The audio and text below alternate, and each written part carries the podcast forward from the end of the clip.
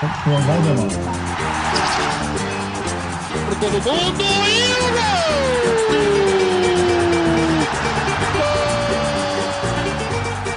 lo tiene Marabona, lo marcan dos, pisa la pelota Marabona, arranca por la derecha el genio del fútbol mundial, y es el tercero a tocar para Borruchaga siempre Marabona, genio, genio, genio, ta, ta, ta, ta, ta,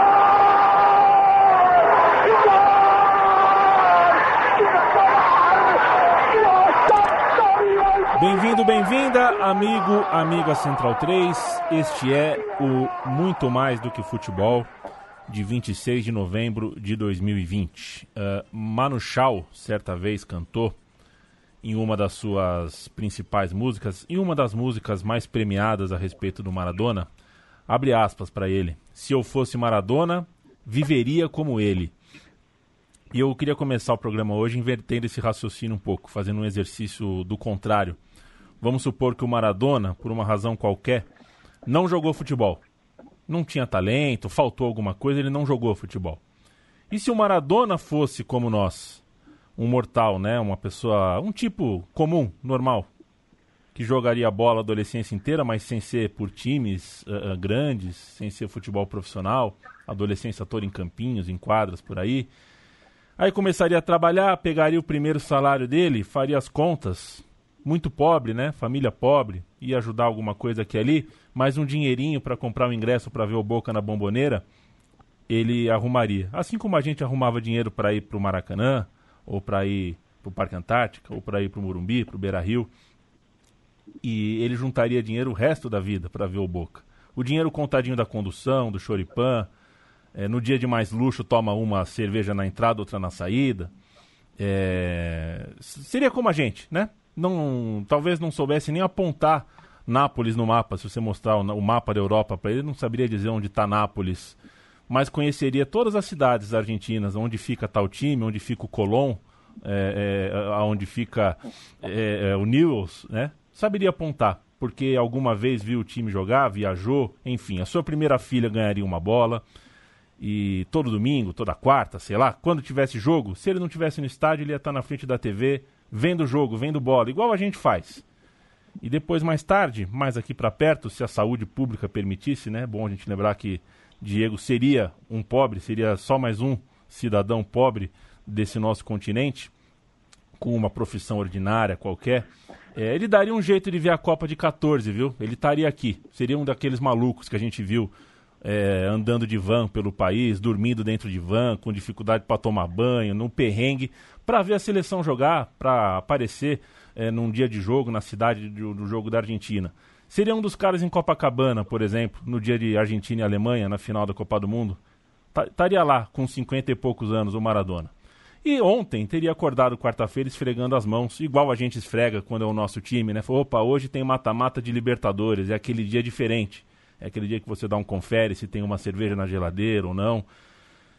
Enfim, a paixão do Maradona pelo jogo, pelo futebol, é, é imensa, é grande demais. É, é o que o diferencia, mais do que o talento até. É um cara que, assim como a gente, ligaria pro filho numa terça-feira à noite, perguntando assim: Filho, em que canal que tá passando o jogo do Banfield, que eu não tô encontrando? Esse tipo de coisa que a gente vive, que a gente, com a nossa relação com o futebol, que de gente normal que a gente é, a gente vive. E a gente sente falta dessa paixão que o Diego Maradona tinha, a gente encontra em poucas pessoas na história.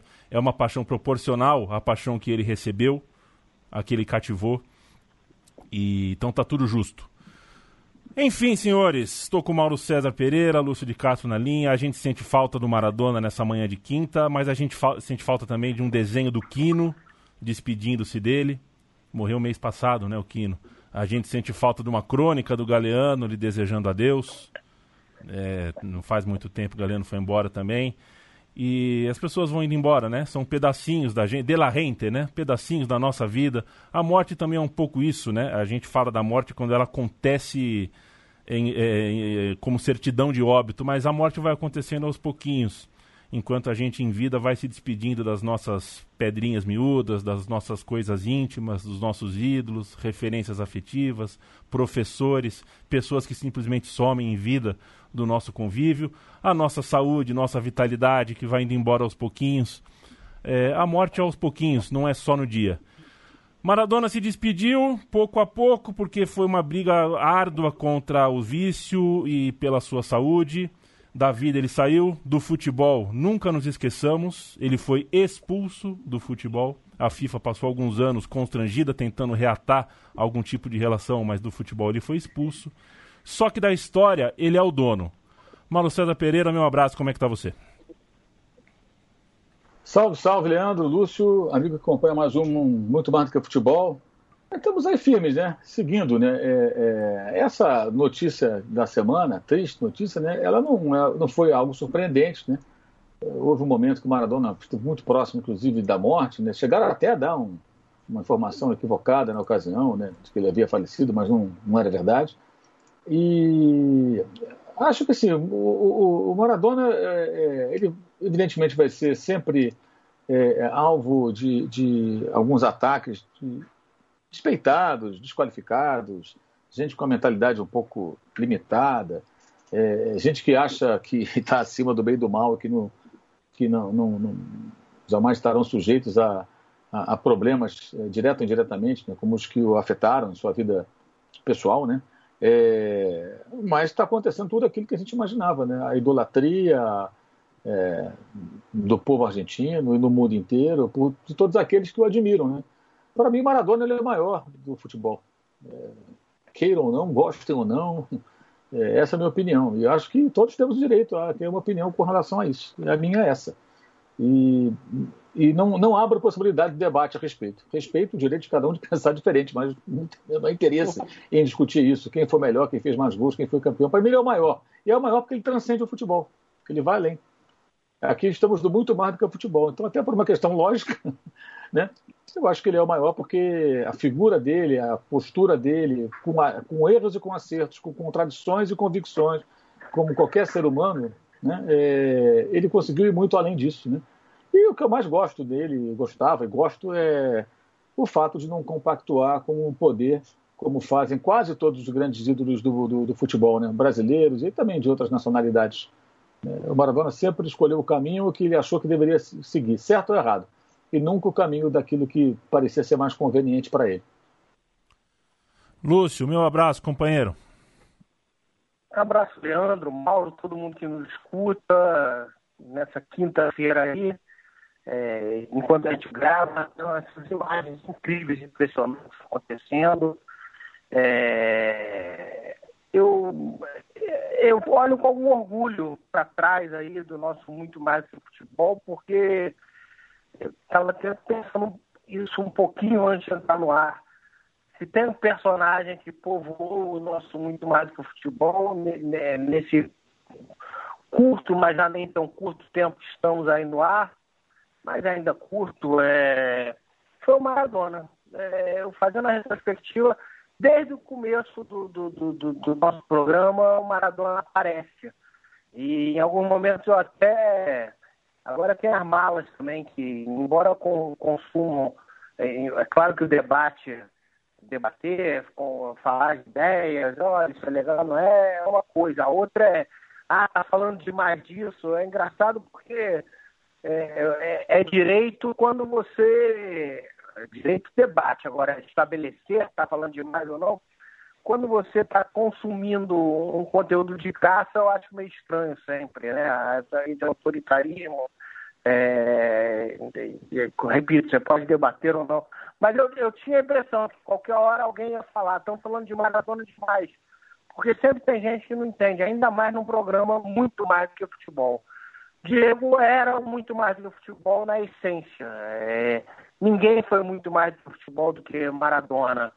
É, eu falo Maradona, mas eu vou começar a falar Diego em respeito aos argentinos, porque é, eu vou usar mais o Diego, porque eles usam muito, e é o próprio Diego, enfim. E, e gosto, assim, da, da, ideia também.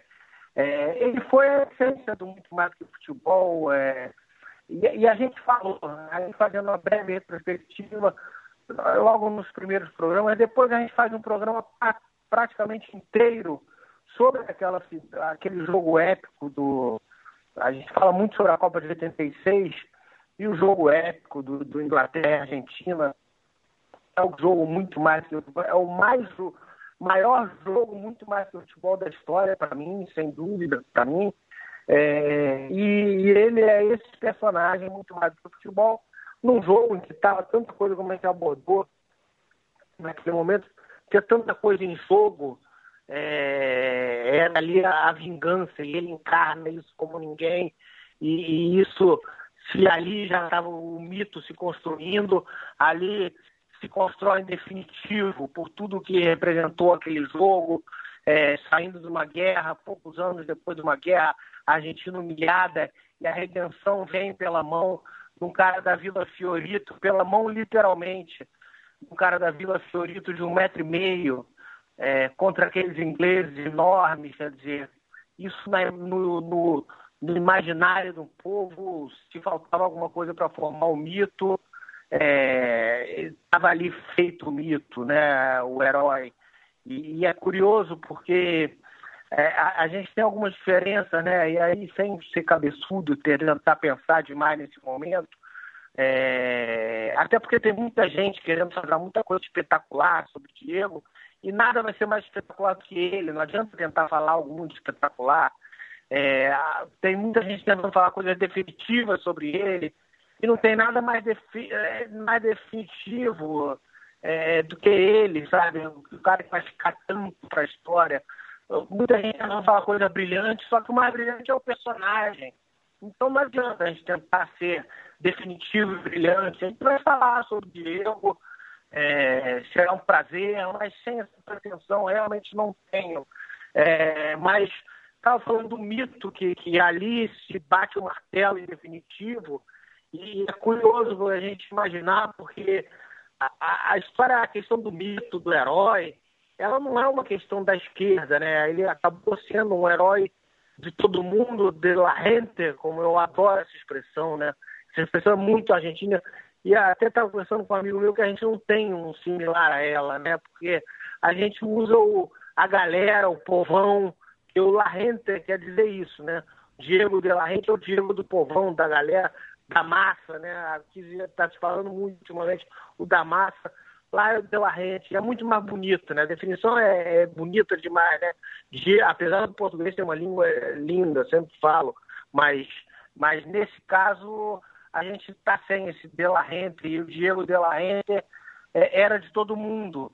Mas, assim, a formação de um mito, ela, de um herói, é, é, ela se dá, ela é uma necessidade não só da esquerda, ela é uma necessidade de, de todo mundo, do ser humano, do, do, do, do marxista e do liberal, do cara da esquerda e da direita. Existem algumas diferenças, eu acho, na formação né, de, de, de um herói, do, de um mito. Né? O, isso não sou nem eu que falo, os, os pensadores, etc., mas eu concordo inteiramente com isso os heróis da, da, do liberalismo, da, da, direita, são os heróis individuais, né? os heróis, é, os empreendedores, os self-made men, né? É, e, e na, na, na, esquerda você tem a ideia, a pretensão, pelo menos, de construir um herói, um herói coletivo, né? um herói de toda a classe operária. E, e, e o Maradona morram de ódio aqueles que não gostam dele e acho que muito do ódio por Maradona também vem daí. Ele construiu essa ideia do herói da classe operária, do, do, do povão, de la gente. Eu acho que esse é o ponto. E construiu por quê? Construiu porque as posições dele eram ao lado de la gente. Com todas as contradições dele, as contradições dele são imensas, imensas, mas assim, com todas as contradições dele, no frigir dos ovos, no bater do martelo, ele era é, ao lado de La Rente, ele estava ao lado da classe operária, do povão, e esses se sentiam representados. Basta ver a comoção que está na Argentina. O Mauro ontem, eu vi o Mauro falando sobre, e, e é exatamente isso. Nunca mais se vê nada parecido, nunca se viu e nunca se verá em termos do, do, do, do jogador de futebol. Se verá com poucas pessoas na, na humanidade. E a gente está falando no meio de uma pandemia, né? É, não teve jeito, não tinha como.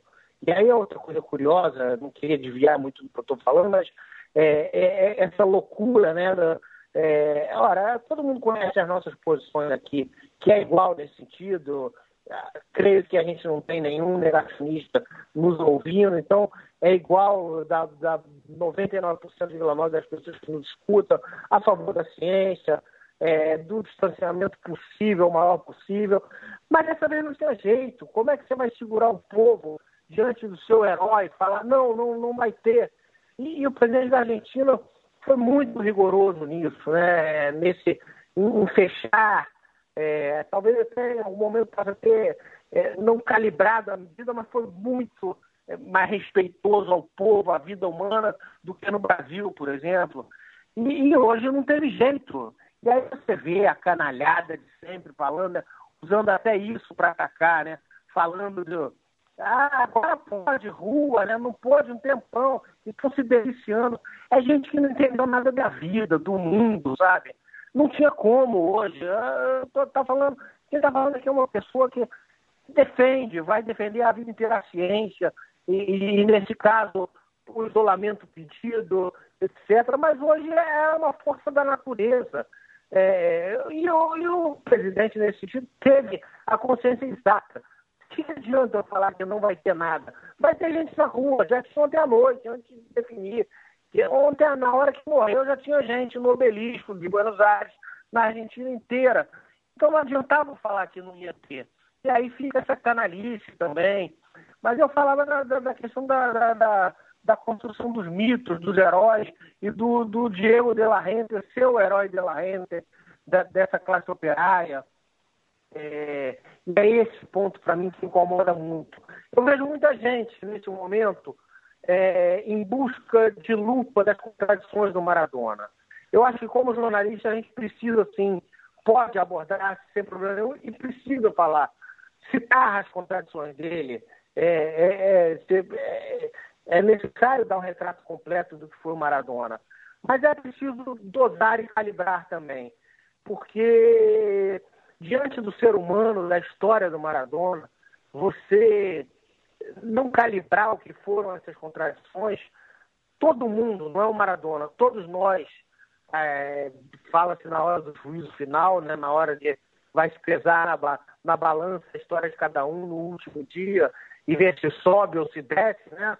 É, e, e, as contradições do Maradona, como todos nós, ao fim serão pesadas, a dele também tem que ser. Você tem que olhar balanças e aqui tem contradição, aqui é, é, é, ele era isso, desse lado da balança está aquilo.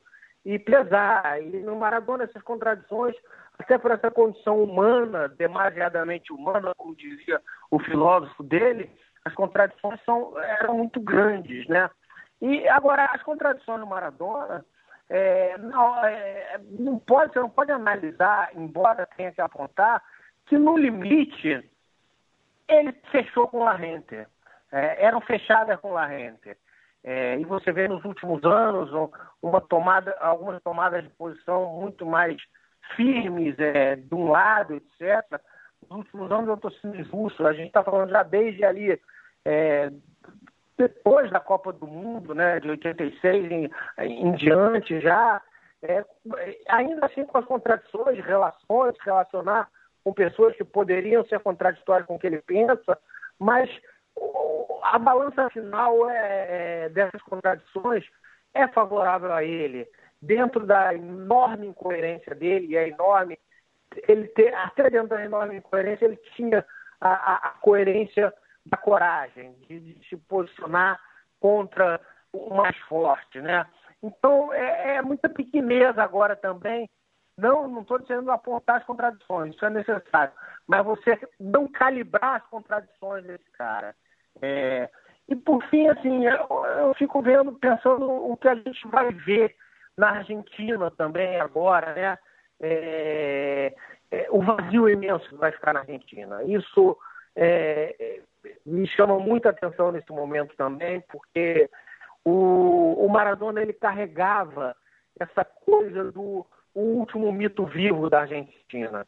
E a Argentina como qualquer um, como a gente falou aqui, esquerda, direita, qualquer povo, precisa dos seus é, mitos e heróis. E o Brecht, eu discordo quando ele fala, imagina eu discordando do Brecht, quando ele fala pobre do povo que precisa dos seus heróis, todo o povo acaba precisando.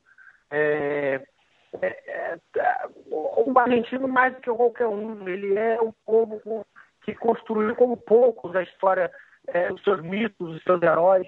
E a gente tem uma carência muito grande disso no Brasil. Né? O Brasil, a história do Brasil, é, até pela, é, pela por, por, ter muitas vezes uma história oficial sido construída, é, agora você tem ali outros processos acontecendo, mas a gente tem o, o Caxias, né, como o, o pai da pátria, o cara, o mito que se construiu, etc. E é muito triste a gente ter o Caxias, né, como mito da história do Brasil é, e poucos outros. Depois tenta se construir a história do Tiradentes, né, o mito, etc. Mas, e é uma construção, a gente conhece mais ou menos o processo, né, quem faz é mais ou menos artificial. E, e os outros heróis que devem ser heróis dessa pátria não se construiu por causa da, da, da opressão, etc., como zumbi, seja lá com tantos outros, né? Então, no Brasil, a gente teve muito mais dificuldade para construir a, a, a, história de um herói, de um mito, e na Argentina, não.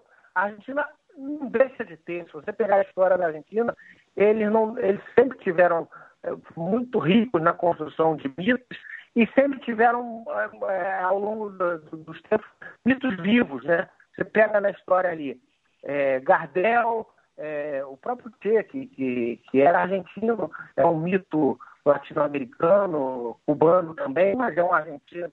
Né? Aí depois você vai ter Perón, um mito né, enorme na história. Você teve a, a, Evita, mas o Perón, por exemplo, ele morre em 74. E aí a, a cadeira, mas a cadeira não fica muito vaga. Tá? Não fica esse vazio na Argentina ele tem um mito, embora o mito permaneça maior, imenso mito do Perón, etc., mas essa cadeia não fica muito vaga, porque logo depois vem o Diego. É, a gente estava falando de 74 a morte do Perón, em 86 Diego já era mito. Então, ao longo dos anos, ele, eles vivem com essa imagem muito presente do herói. Sempre, sempre existe algum herói vivo, né? um mito na, na, na história da Argentina, e agora vem esse enorme vazio para quem vai ocupar. Isso é outra coisa que me chama muita atenção. É, enfim, Diego é esse cara enorme que, pela tristeza, e hoje acentuado muito pelas redes também, é de uma pobreza também. É, o, o, lado da pobreza humana também me chama muita atenção nesse momento. Você vê nas redes sociais algumas pessoas ou outras em televisão, etc., é, falar, é, quando se fala de Diego, ah, o questionamento único assim, ah, mas era um drogado. É, é, é, é, difícil até abordar sobre isso, porque é de uma pobreza intelectual. Quando você vê alguém já falando isso, só o argumento simples que era um drogado e não é exemplo, né? isso me incomoda profundamente, e, mas, acima de tudo, traduz uma, uma aridez intelectual impressionante. E é esse Diego que a gente está se despedindo hoje. E, e, como falei muito mais do que futebol, é um personagem que é, eu esqueci aqui, mas a gente fala nos primeiros, depois fala um programa quase inteiro sobre a Argentina e Inglaterra, sobre La Mano de Dios, a gente, é, e no aniversário dele, agora recente, a gente falou muito dele também. Então, é, hoje a gente está falando de novo, porque não existiu e não existirá outro personagem muito mais do que o futebol como o Diego. É isso, a gente está gravando na tarde de quinta-feira é, e acompanhando tudo que está acontecendo na Argentina em relação ao velório, que já mudou de horário, já foi suspenso, já foi retomado, as filas já foram sub, subvertidas, já foram, já, né, já não tem mais fila indiana na frente da Casa Rosada. É, dali a pouco tem uma invasão e saem com o caixão pela. Não duvidaria, né? Saíssem pelas ruas com o caixão. Isso não, numa ideia, é, numa epifania que me deu aqui agora. É, mas tá. É aquela coisa. É, o, o, cenário nesse momento que, que, que, se transmite lá de Buenos Aires, a gente está vendo pela TV. É um cenário de velório do Maradona mesmo. As pessoas muito à flor da pele é um, um, um, certo caos, mas ao mesmo tempo é o caos para demonstrar afeto, né? Você passa pelo caos ali só para demonstrar afeto. As pessoas só querem um tchau, um, adeus, um último grito de, de Dália Diego. E não deixa de ser preocupante, até porque estamos numa pandemia, mas enfim, É, a gente já tem, já está com tanta dificuldade de ritualizar a vida. Só faltava os argentinos não poderem, é, não poderem também, é, de alguma forma, fazer o exercício de ritualizar a despedida desse mito, como bem descreveu o Lúcio, o último mito argentino é, é, vivo e que, nas palavras do Galeano, né, é, viveu encurralado pela glória e que uma vez sem poder viver sem a fama, é, mais ou menos isso, né, já não podia viver sem a fama e a fama não o deixava viver. É, são paradoxos, paradoxos. Vai saber o que é ser o Maradona, né? É, que delícia que deve ter sido em algumas partes, mas que difícil também. Que difícil também. Quando a gente pensa na dificuldade de ser essa pessoa, de carregar esse nome, essa, esse, todo esse mundo de significado nas costas, a gente imagina, presume, é, acredita que boa parte do sofrimento, boa parte das tristezas, da, da, dos desacertos da, da vida no Maradona é, passem por isso, né? É, é, não se prepara ninguém para isso, né? Ninguém é preparado na vida para ser essa pessoa que o Maradona acabou sendo para tanta gente. Senhor, ô, ô, Leandro. Diga lá, Lucio. Brevíssimo. Deixa eu contar uma breve história do Maradona. Por favor. O Maradona, assim, acabou que eu acabei colecionando muita história dele, é, bem particular, assim, não por saber, por ter fontes, mas por causa da, do, do, falei nele aqui, um, imenso amigo, muito querido amigo argentino, falo sempre o maior repórter da, da Argentina, Ezequiel Fernandes Muro, grande amigo, em várias conversas, assim, a gente sempre conversou muito sobre Maradona. Aliás, é outra coisa que eu, que eu falo sempre aqui, já falei, é, o Maradona, é, ele tem essa coisa, né? Ele é tão forte na Argentina que ele é a medida das coisas, né? Imagina isso, o tamanho disso num povo, né? Então, um filme, se é bom, ele pode ser maradoniano. Alguma coisa que é maradoniano, não é Maradona. Ele virou a medida, né? E o argentino sabe exatamente do que ele está falando quando ele fala que é maradoniano ou não. Impressionante. Mas o, nessas resenhas, o Ezequiel me contava algumas histórias, me conta algumas histórias do, do Maradona, e algumas são espetaculares, né? E, e refletem muito o que é esse Maradona. Então, é, falando um pouco demais aqui, mas dividindo que a história é, é tão espetacular, dividindo com quem nos escuta, porque é, ela diz tanto sobre Maradona, ela e outras. Depois, com o passar do, do, dos tempos, eu posso contar algumas duas, mas uma delas é o Maradona, quando o preparador físico que acompanhou ele a vida inteira, o Signorini, é, é, chega, né, começa o teste de Cooper é, no mundo, né, o advento, depois, logo depois, ele apresenta, é, começa antes, né, nos 70 ali, mas, é, enfim, o, o Maradona acho que não conhecia, sei lá como, o quê, mas ele apresenta para o Maradona e, e, e, fala né, que ele teria que correr aqueles minutos ali que compõem a desculpa, teria que fazer isso, e o, e o Maradona fica muito indignado né, é, com aquilo. É, ele fala, pô, imagina o Maradona com preguiça, treinando, é, e ele fala, ah, mas pra que isso? Ele começa a questionar, não sei o quê. É, e, e, aí o cara começa a explicar os benefícios de fazer aquilo, e depois aquilo também tem outros exercícios, correr, não sei o quê. E o Maradona estava muito indignado, de cara feia, e, e, parece que não olhava para ele, né? Não olhava para ele em, em, momento algum, e ele falando, e, e o Diego respondia sem olhar para ele, e aí quando ele não conseguia convencer, e aí o Maradona vira para ele em um momento e fala assim, vamos combinar o seguinte então, é, você, você joga domingo então, você faz isso e você joga domingo, tá bom? E aí o Maradona convence ele, acaba com aquele assunto, né? Ele estava falando das coisas boas que era fazer aquele, aquela preparação, etc., que isso era muito importante, que ele fazia, aí o Maradona olha aquilo e fala, vamos fazer o seguinte, então, você faz isso aí e você joga domingo, tá bom? E aí acaba, encerrou a conversa. Esse era o Maradona. Ai, ai, coração tá pequenininho, senhores. Coração tá pequenininho. É, e vocês é, tratem de nunca esquecer, vocês dois, Lúcio e Mauro, de festejar por terem visto mesmo o Maradona jogar Que eu sou de 84. Tape eu vi muito, vi muito. Tem, né? Graças a, a, Deus a gente tem aí uma oferta, a internet nos dá uma oferta de busca de videotape, de tudo. Mas, enfim, sou de 84, né? O meu Maradona é o Maradona da Copa de 90 e o Maradona depois naquela. É, aquele fim, né? É, como gostaria de ter visto mais o Maradona. O Maradona é o Maradona das minhas primeiras percepções de futebol. Era o nome do meu cachorro, era a minha figurinha preferida e era o cara que eu acabei pensando, pô, não deu para ver. Essa história de que do Napoli que passava domingo de manhã, tal, não passava tanto assim, né? era um jogo por rodada, é diferente do que a gente tem hoje como ideia de campeonato europeu, né? Que a gente consegue ver os 38 jogos do Manchester City, né? É, então tem isso, tem isso. É, que pena que eu vi menos o Maradona do que poderia, mas acho que senti o Maradona numa idade muito forte, a idade da infância, a idade da construção, e eu construí meu, meu, meu afeto com o mundo através do futebol, por isso o coração está bem pequenininho. Já batemos metade do programa de hoje. Eu vou passar um pouquinho sobre Semana da Bola. Quero ouvir um pouquinho sobre o que a gente chama aqui de quente, né?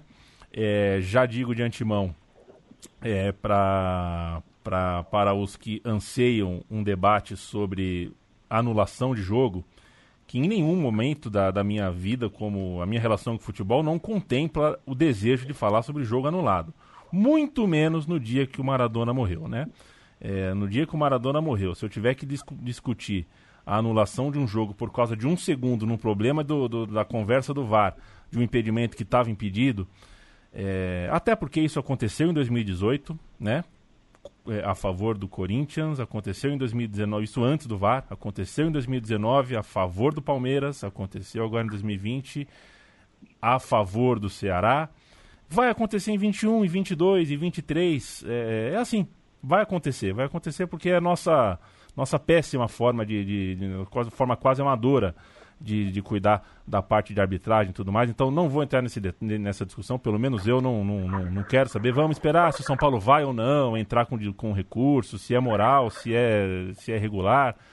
Realmente preguiça disso. Até porque é uma semana com alguns jogos bem interessantes, jogos de Libertadores, jogos uh, de Campeonato Brasileiro que estavam atrasados. Bastante coisa acontecendo, Mauro. É, de fato, né? É, agora, existe um detalhe né, nesse contexto aí do, do, do jogo anulado, né, eu tenho notado. Isso não é uma exclusividade da torcida do São Paulo, mas é, como eu tenho batido muito nessa tecla, dessas situações polêmicas de arbitragem, fica muito claro para mim, isso acontece com todas as torcidas, tá? do São Paulo, do Flamengo, do Palmeiras, do Grêmio, do... toda a torcida grande tem uma milícia virtual que atua organizada ou de maneira avulsa, um ou outro elemento, tentando intimidar os jornalistas para que não toquem no assunto, né? Aí vem aquela coisa meio curiosa, assim, o cara quer saber o time do jornalista. No momento que ele sabe o time, ele vai associar qualquer posicionamento, qualquer opinião desse jornalista que seja contrária a outros clubes, e é óbvio que por uma questão matemática, você tem um time, existe uma infinidade de outros, né? Você vai criticar mais o seu time ou vai criticar mais todos os outros? Obviamente você vai criticar mais todos os outros, porque eles vão oferecer, por mais que os dirigentes do, do, seu clube sejam trapalhões, que o time jogue mal, que o goleiro erre, que o técnico fez, faça um péssimo trabalho. Não tem como competir. São muitos jogos que não envolvem o seu time, seja ele qual for. Então, automaticamente, você vai se envolver em comentários, se esse é o seu trabalho, no caso é o meu, né, um dos, das coisas que faço, você vai criticar mais os outros times. E aí o elemento fala, ah, mas se fosse o seu time, é engraçadíssimo. Como se se fosse o seu time, né? Tem procuração minha, não, meu camarada, para falar o que, é que eu diria, que eu não diria. Ah, se você não critica o seu time, porra, tá bom, então não critico, procura aí. São otários, né? São otários, e por que, que são otários? Acham que vão intimidar. Talvez alguns colegas se intimidem, se deixem intimidar, evitem certos assuntos. Eu não vou evitar de jeito nenhum. Quando a arbitragem prejudicar o meu time, eu vou falar. E quando houver algum lance polêmico envolvendo a arbitragem de outros times, eu vou falar também. E vou questionar os dirigentes. E questiono o personagem do meu momento, Valdemar, daqui a pouco, que está nessa linha aí. Está nessa linha aí, porque o que aconteceu no Ceará foi uma atrapalhada do pessoal do VAR, depois de um bandeirinha acertar, e a discussão que veio depois disso realmente é absurda. Fosse uma situação de alguém defendendo a anulação de um jogo por conta de um erro que é, é um erro, de, no caso, por conta de um, um erro de arbitragem, é, seguido de um erro de direito, e isso é, é, é, confirmou uma falha, ou seja, alguém foi prejudicado, houve injustiça. Até entenderia. Imaginem o seguinte: o gol do time A foi anulado, mas o gol foi legal. E o VAR foi lá e disse: não, mantém o gol anulado. Pô, mas o gol foi nitidamente legal. Aí dá a saída, volta, para. Aí, opa, peraí. Aí você tem uma discussão, porque houve um erro. E, seria, e se tivesse validado o gol ontem do Pablo, né? Falando ontem, porque hoje é quinta-feira, na nossa gravação, o jogo foi na noite de quarta, teria sido algo absolutamente absurdo. Porque ali não tem interpretação, é impedimento, é 2 e 2, 4, amigo. E aí tem gente que ainda fica discutindo sobre a anulação de jogo. Aí realmente não dá. Acabou, gente, acabou ali. É uma tapataquada. Agora, tem que aparecer alguém da CBF para falar sobre isso, né? O Gaciba, principalmente. Ele precisa aparecer, ele tem que falar. Não tem cabimento. Isso tem acontecido demais. Até hoje, me causa espécie a, lembrança desse jogo e a maneira como parte da mídia o trata. São Paulo 2, Goiás 1, o gol de empate do São Paulo de uma bola que ninguém sabe que se entrou ou não. E aí se convencionou de maneira é, quase que silenciosa que não, ficou a decisão do campo. Peraí, nós temos que discutir isso. Por que a decisão do campo? Com que convicção aquilo foi marcado? Mudou o destino de um jogo, pode decretar um, um rebaixamento do Goiás no final, aqueles pontos podem fazer falta. Partindo do princípio que o time poderia pelo menos ter empatado, pode mudar o rumo do campeonato. E aí os caras não querem que fale. Não, não, porque o seu time, pô, meu time não tem nada a ver com isso, não, meu camarada. Estou falando do seu. é do seu que eu estou falando, não do meu. E mesmo que o meu tenha é, é, é, dirigente fazendo coisas erradas, ou justo tenha ajudado, eu vou continuar falando do seu e falarei do meu também. Agora, comigo não cola. Milíciazinha virtual não me intimida em rede social. E se passar do ponto, também é problema deles, porque é, isso não é terra de ninguém. É sempre bom pontuar isso. Porque isso é uma coisa que, inclusive, a gente tem que ficar atento porque isso influencia no trabalho da imprensa, e é uma, isso acontece em outras áreas, não é só no futebol, não é, é, só no esporte, a política é muito forte. Ou seja, é sempre uma ação, como eu disse, às vezes organizada, orquestrada, profissional e outras vezes de forma meio anárquica, ali vai aparecendo, e sempre com o mesmo objetivo. Vamos bater nesse cara, vamos dizer que ele é clubista, vamos falar isso, aquilo, outro, que ele vai parar. Esse cara está chamando a atenção para algo que nós não queremos que seja falado. E isso, repito, acontece em todas as torcidas. Do meu time também tem, claro que tem. Vários, inclusive, já bloqueei, porque quando eu critico o meu time, eles vêm contra mim. Não interessa se o seu time é esse ou aquele outro. É, é, o interesse é sempre calar, é calar o jornalista que fala sobre aquele assunto que não interessa. Não interessa a eles. Tem no futebol, tem na política, tem qualquer coisa, qualquer área, qualquer assunto. Qualquer assunto. É, é um negócio muito, muito, muito claro e que está crescendo. E acho que precisa ser lembrado que é, isso não é, não é bobagem, isso quero, é aí que eu quero chegar. Não é besteira, não é coisa à toa. É, sabe? E assim, se isso vai ganhando corpo, vai ficando cada vez mais complicado. Porque qualquer um pode organizar um grupelho ali para fazer umas ações de rede social. Olha, esse jornalista aqui, é, é ele critica é, esse partido, ou esse político, ou ele defende tais ideias. E você vai bater no cara. E aí o cara vai assim, pô, estou apanhando muito aqui e tal, vou parar de falar nesse assunto. Isso acontece. Óbvio que acontece. Agora, as miliciazinhas aí de torcida pode continuar a vir em rede social, o bloco é gratuito, distribuição farta. Estamos aí passando dos 60 mil com facilidade no Twitter, vamos passar para 70 mil, e quantos forem necessários. Problema nenhum. Agora, não vou calar, vou continuar falando. E se amanhã acontecer alguma coisa que beneficie o meu time, como tem aí, pode procurar na rede social, vou falar também, ó, foi beneficiado por isso, por isso, e ponto final. Até porque é grande bobagem, né? O jornalista não falar que o seu time foi beneficiado, até do ponto de vista da paixão dele por um clube, é uma burrice ele não falar, porque não vai mudar o resultado. Não vai mudar nada. O que nós falamos não muda a história. A gente registra a história, destaca as coisas, bota uma luz, tenta fazer com que as pessoas percebam. Essa é a nossa missão. Acertando e errando. Né? Como o Maradona também acertava e errava, é óbvio que a gente também vai acertar e errar, né? Afinal, nós somos mortais.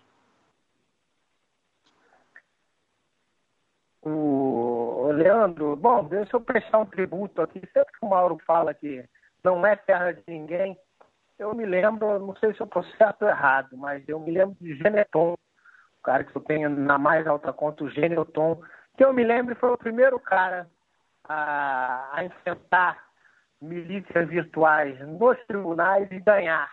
Aqui, ó, claro que nós tivemos outros, né? Antes, provavelmente, no lugar do mundo, mas eu, eu me lembro. Geneton levantou essa bandeira também, que não era possível ser complacente.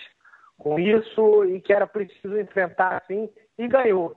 É, não sei se abriu jurisprudência, não sei o que, mas um cara como Geneton, assim, eu me lembro dele muito falando sobre isso, que é, não, não dava para abaixar a cabeça e era preciso enfrentar e, e até pelo exercício do jornalismo, era uma posição dele. E ganhou, e ganhou, ganhou todos os direitos, e como de hábito, ao ganhar o, o miliciano virtual, é, é, tentou se retratar, etc. Aí tentou fazer acordo, enfim. É, mas então prestando também, nesse dia de hoje, a, a, a outro monstro, Geneton Moraes Neto. É, e, bom, sobre o nosso quente da rodada, Leandro, é, eu é, aproveitei o vácuo do silêncio ali, entrei é, e é, é, eu queria assim, é, a partir, é a partir do, do, do que está acontecendo nos jogos do Flamengo, mas é, a partir daí queria abordar um outro aspecto, que é muito mais um debate sobre é, futebol, a análise da imprensa, do que sobre o Flamengo. Mas é, eu, é também um pouco o que vem acontecendo, mas é, é muito mais isso. A gente tem visto muito no Flamengo a questão da discussão sobre a zaga, né, os zagueiros, é, o problema na defesa. Eu acho que eu tenho uma posição um pouco diferente do Mauro nesse sentido, é, que é, o Mauro eu tenho visto defender a questão de jogar os caras com mais é, carcaça, com mais, com mais história, né, com mais experiência no futebol eu acho que isso vale em alguns casos. Né? O caso do Diego Alves, por exemplo, que é um cara que tem essa carcaça, que tem essa experiência e vale a pena nesse sentido, na hora H faz, faz muda. Mas acho que alguns outros, como Léo Pereira, Gustavo Henrique, embora mais experientes, eles estão com o emocional visivelmente, para mim, destruídos. E você tem uns garotos, aí é a opinião, cada um vai ter a sua. É, eu digo particularmente o Natan, foi expulso ali, mas aí é também ficar avaliando. Todo mundo faz aquilo ali no banco, ele foi expulso. Enfim. É, mas eu vejo ele muito bem, muito firme. Pode ser que entre ali e falte experiência. Mas esses caras, para mim, apostar é, a aposta nesse ou naquele, porque eles são mais experientes, eu acho que o, o Rogério Ceni tem atravessado a rua para pisar na casca de banana. E assim vai repetindo um erro.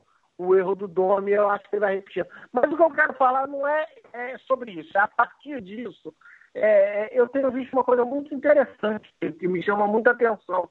É, quando se debate, eu, eu, eu apontei o dedo para esse, para esses dois particular, porque eu estou falando de, de falhas é, que me parecem desses caras. E aí eu, o que a gente tem visto é, é na análise agora é, é, é que a, você não, não, não, existe mais falha individual.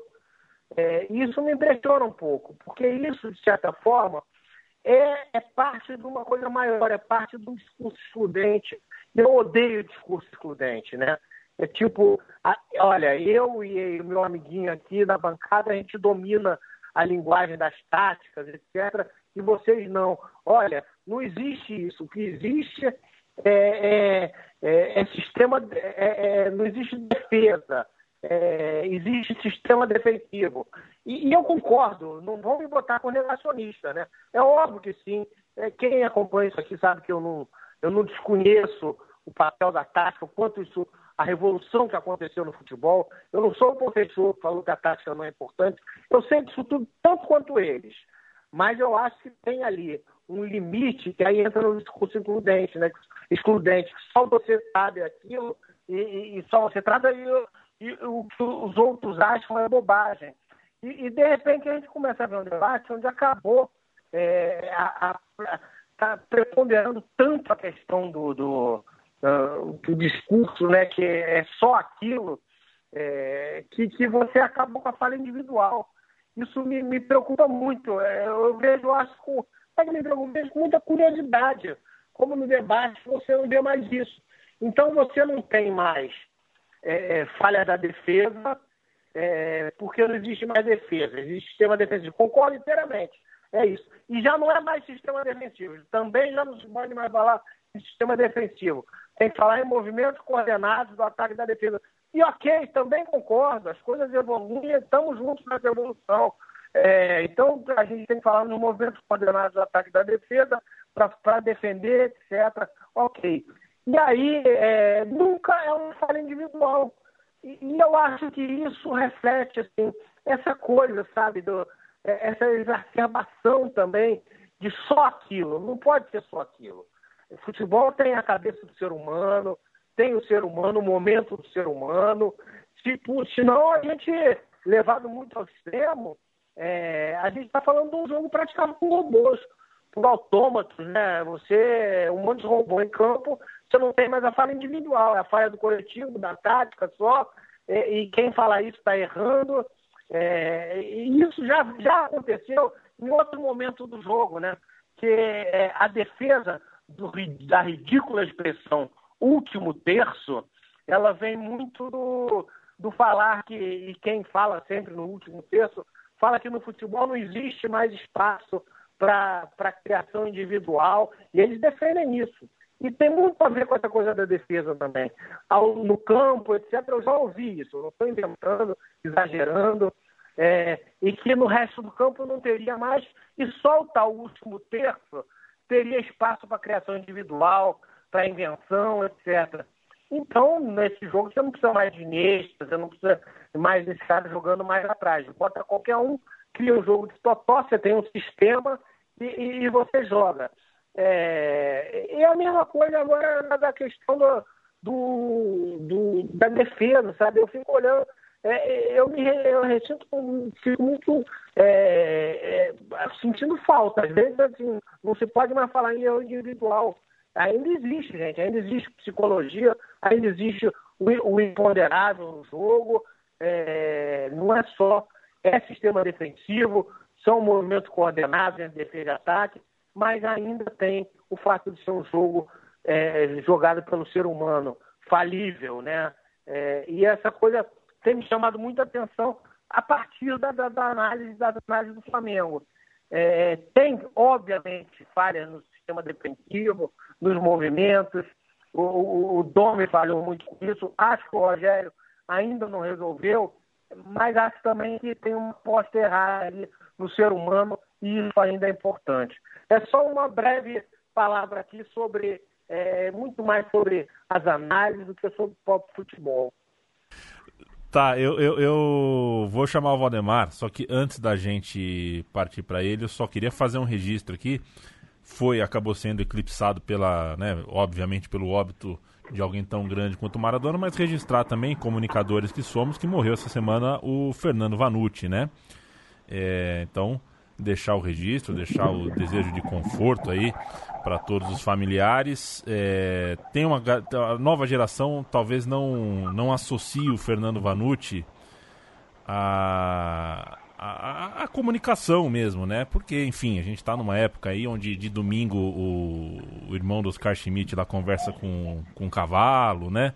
A coisa da, da, da, da da comunicação esportiva engraçadinha, digamos assim, com algumas graças, um pouco infantilizada. Um tempo lá atrás, por 20 anos, um cara apresentou o mesmo programa, né? Isso não é, não é tão simples. Era um tempo um pouquinho mais difícil de você ali entreter, fazer entretenimento e comunicação ao mesmo tempo.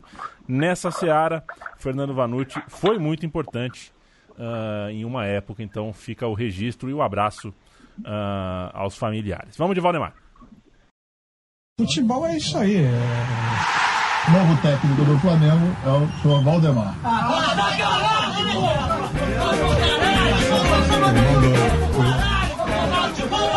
Por que o Valdemar? Começa contigo, Mauro. Olha, o meu Valdemar hoje vai para o Raí. O Raí, depois do jogo entre Ceará e São Paulo 1x1, Estava lá dando entrevista, falando de erro de direito, e eu queria entender o que, que eu ainda não entendi, o que, que o Raí pretende. Ele quer, queria o quê? A validação de um gol irregular para o São Paulo? Seria mais razoável, penso eu, que ele dissesse, olha, que absurdo a arbitragem, como é que os caras validaram o gol, anularam o gol, deram a saída, depois que deram a saída, mudaram de opinião, isso é um absurdo, isso é uma bagunça. Ok, agora, será? É isso mesmo? Por linhas tortas, os trapalhões da arbitragem de vídeo acertaram. O São Paulo estava sendo beneficiado com um gol nítida, clara, indiscutivelmente irregular. Não era um lance interpretativo. Então, quando eu vejo isso, reforça a minha ideia de que o Raí é mais do mesmo. Ah, mas o dirigente tem que espernear. Concordo. O dirigente que fica calado nesse futebol de bastidores, ele vai dançar. Ele vai dançar, ele vai ser enrolado, ele vai ficar para trás e tudo, porque sempre vai ter um gato mestre aí querendo levar a melhor. Mas ele podia ter um outro discurso, né? E seria um equilíbrio entre a indignação com o erro e até poderia dizer: olha, se eu fosse outro tipo de dirigente, eu ia aqui falar em anulação de jogo. Não vou falar em anulação de jogo porque seria um benefício ao São Paulo um gol irregular. O gol foi irregular. Mas eu não sei se os dirigentes de outros clubes vão pensar assim quando for contra o São Paulo. Então fica aqui o meu protesto contra essa arbitragem ruim. Os caras conseguem errar até olhando no vídeo, aí realmente é muito complicado. Temos que ver isso aí com mais atenção e tal. Ok, até porque, digamos, anula o jogo. Não deve acontecer, porque tem a jurisprudência do ano passado, que o Leandro lembrou no começo do nosso Muito Mais do que Futebol, o jogo Palmeiras e Botafogo. A, a partida foi reiniciada. Foi re... Ah, porque o juiz não apitou, agora apitou. Ah, pelo amor de Deus, apito que é o problema. O jogo reiniciado foi, a bola rolou e aí o juiz, ó, para tudo, para tudo. Aí deu o pênalti que existiu e corrigiu um erro, porque houve o pênalti no Davidson naquela ocasião, foi o que gerou o único gol do jogo. O Palmeiras venceu por 1 a 0 naquele jogo disputado em Brasília com o mando do Botafogo. Então tá aí a jurisprudência. E ali o tribunal disse o que na época? Olha, de fato a bola rolou, mas o mais importante é que um erro foi corrigido. Então, se foi assim ano passado, por que, que agora teria que ser diferente? Então, eu acho que não vai dar em nada. Mas acho que o Raí perdeu uma boa oportunidade de mostrar uma certa altivez, uma postura mais. E não deixar de brigar pelos interesses de São Paulo. Ninguém está dizendo aqui que ele tem que ser um bobão para passar patada. Não é isso. Mas você precisa ser igual. Você pode lutar, de repente, com outras armas. Né? E eu esperava sempre mais dele, pela sua história, pela sua postura com relação a outros assuntos, outras questões. Mas é quando eu vejo, parece mais um desses cartolas, e é, eu, eu me decepcionei. Até falo isso com tristeza, esperava mais dele. Repito, até para o torcedor de São Paulo que nos acompanha, não estou dizendo que ele tem que ficar calado, ele pode falar, mas o discurso. Olha, a diferença dele falando isso e o Eurico Miranda falando, se fosse vivo, é que o Eurico talvez estivesse dando uma baforada no charuto e falaria daquele jeito dele. Mas o conteúdo é mais ou menos o mesmo. É, isso é decepcionante, porque a gente espera mais das pessoas que podem oferecer mais. E eu acreditava e acredito que o Raí possa oferecer mais do que ser um, um dirigente parecido com aqueles velhos dirigentes que, enfim, que estão aí há tanto tempo. Lúcio? O meu Valdemar, esse programa dedicado aí a Dom Diego, o meu Valdemar vai. É, a gente falou aqui da baixeza de algumas pessoas que ficam falando só. É, ah, mas era drogado, pronto, né? O limite intelectual também, e o limite de caráter também, humano dessas pessoas. E ontem foi muito impressionante, assim, é, levaram o Joel Santana na Globo News e as falas do Joel Santana foram de uma foram tão eu não vou adjetivar, ah, eu tô, Lu, você me desculpa, falava... você me desculpa, eu tô rindo porque realmente o encontro de Joel Santana com Mônica Waldvogel no Plasma foi um momento meio licérgico pois, pois é. meu, da minha quarta-feira. É, não, a primeira pergunta é assim, sabe? Por que levam é, Joel Santana para falar é, sobre Maradona. É aquela coisa. Isso é uma coisa que eu sempre falei em programa, na, na, na TV. É, a produção ela tem uma responsabilidade. Né? Fazer um bom programa não são só debatedores. Você pode destruir um programa, né? E aí na produção, a chefia, acima de tudo também, né? É, é, você pode destruir um programa levando alguém que não tem nada a ver. E joga aquilo ali, os debatedores ficam ali sem pai nem mãe, tendo que contracenar com aquele negócio ali. É, e, e, e, assim, é, para que, que leva o Joel Santana? Qual é a relação dele é, com o Maradona? Jogou? É, tem alguma. Não, não tem. Não tem nada disso. Vai falar coisas. Não. E aí foi tão impressionante ver ele, o discurso do Joel, é, falando só do drogado, que não era um bom não tem duas coisas que mais me incomodam sempre é essa história do exemplo. Já falei sobre isso, não vou voltar.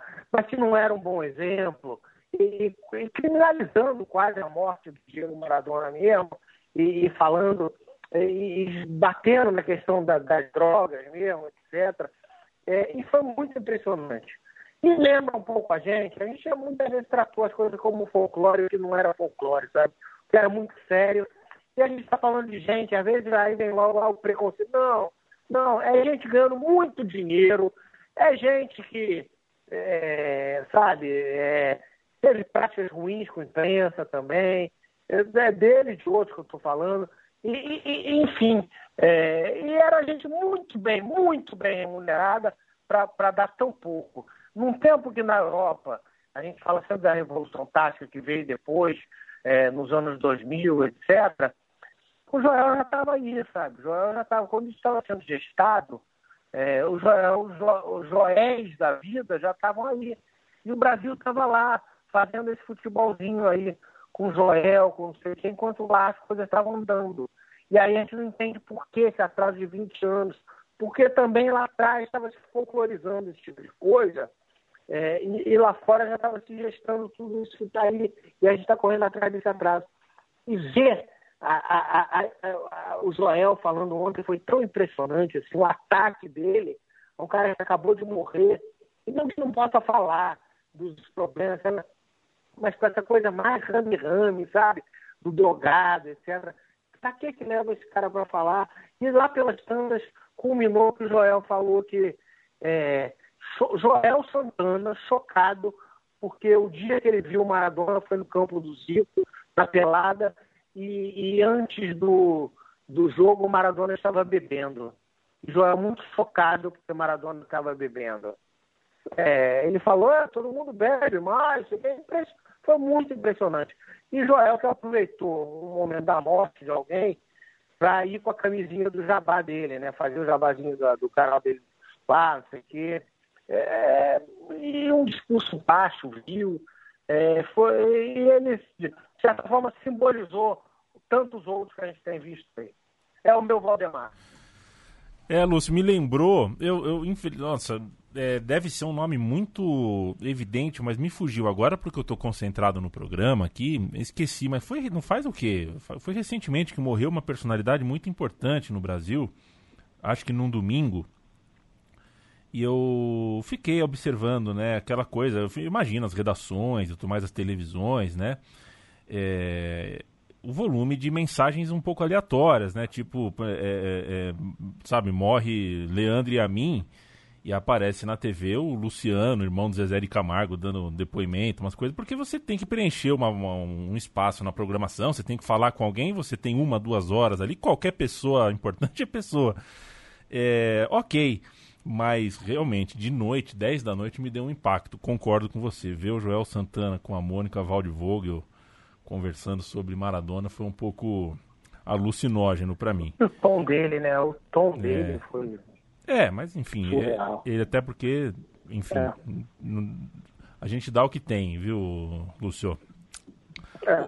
O meu Valdemar, o meu Valdemar é para tem nome, mas eu não vou nominar, porque até porque é, é, uma, duas pessoas que na verdade representam toda uma, todo um grupo de pessoas. Eu acho que hoje, com o velório do Maradona acontecendo, é importante lembrar é, de gente que sempre vem dizer que essa coisa de camisa de futebol não tá com nada, que o homem hétero usa camisa de futebol e é fedido, que camisa de futebol é coisa infantil, é, que quem gosta de futebol tem que sair do pré-primário. É, a pessoa que não entende questões de pertencimento, que não entende as questões de identidade que estão associadas ao futebol, ela tem o direito de continuar falando o que quiser falar. Mas passa um recibo de ignorância uh, muito maior do que o eventual CC que uma camisa usada e velha de futebol uh, gera em um ambiente fechado, por exemplo. É um absurdo que a gente ainda tenha que explicar é, o tamanho da força, da identidade, do pertencimento, o que é a relação é, de pessoas, de tantas pessoas, milhões de pessoas em países como o Brasil, como a Argentina, com o futebol. É, e as imagens do velório do Maradona são só o principal exemplo é, disso. É, mas a gente ainda tem que lidar, né? Vira e mexe. Quando tem Copa do Mundo, isso acontece demais. Né? As pessoas, nossa, todo mundo com roupa de futebol, todo mundo se importando, é só futebol, gente. Isso é coisa de sei lá o quê. É, então, meu Valdemar, vai para essas pessoas que ainda têm esse raciocínio esse raciocínio tão demodê, né? Eu entendo que a sociologia, por muitos anos, é, vir torcer o nariz para o futebol. Eu entendo que a intelectualidade, por muito tempo, quis se descolar do futebol. Mas é impossível. O futebol, é, para você explicar Argentina, para você explicar Brasil, você vai ter que entender um pouquinho de futebol. Mauro, é, não foi um programa muito divertido. Confesso que as últimas 30 horas da minha vida até gravar aqui, é, praticamente não falei nenhuma palavra. Mas é isso. É, abrir microfone e conversar, falar é importante. E tá aqui, tá cumprido. O programa tá feito, companheiro. Até a semana. Valeu, Leandro. Missão cumprida. Até a semana. Um abraço a você, um abraço ao Lúcio e a todos que acompanharam, né, que acompanham aí a gente toda semana no Muito Mais do que Futebol. Lúcio de Castro, é... conseguiu ver o filme que eu te mandei, Lúcio? Acho que não deu tempo, né? Foi um dia tão corrido. Não. É, Até mas... te, te, te mandei que, que, que verei com enorme prazer pela, pela recomendação que veio. Não tive tempo ainda, ainda mais depois de ontem, né? Mas verei com prazer. Pois é, E essa, falaremos. é, essa coisa de cinefute é complicada porque sai, acaba saindo de cartaz, é uma semana só e o Maradona resolveu. Ah, é. Mas, mas, mas, Mas eu- mais pescagem, sério. É, eu, eu- eu- assim que eu ver uma repescagem, uma outra forma de passar, eu te mando o link. É, terminou, tá terminando o Cinefute nesse, nesse fim de semana. É, corram, vejam o que ainda está disponível. Tem bastante coisa disponível ainda, vale a pena, já que a gente está falando aqui sobre o futebol como, como, como instrumento né, intelectual, é, como, como material de produção ah, sociológico. É, tem bastante coisa lá no Cinefute. Cinefute é uma maravilha todo ano. É, e nossa, bater esse papo com vocês é sempre um prazer. Valeu, Lucio. Leandro, valeu, grande abraço, grande abraço, Mauro, grande abraço e prazer de todo mundo que nos escuta, sério. E obrigado a Diego Armando Maradona. É, a gente é muito, muito louco por esse esporte, por esse jogo. É o jogo que, que fez é, parte indissociável de todos os momentos da nossa vida. E sem o Maradona teria sido um tanto diferente, um tanto mais chato. Valeu demais, Diego. Até a próxima.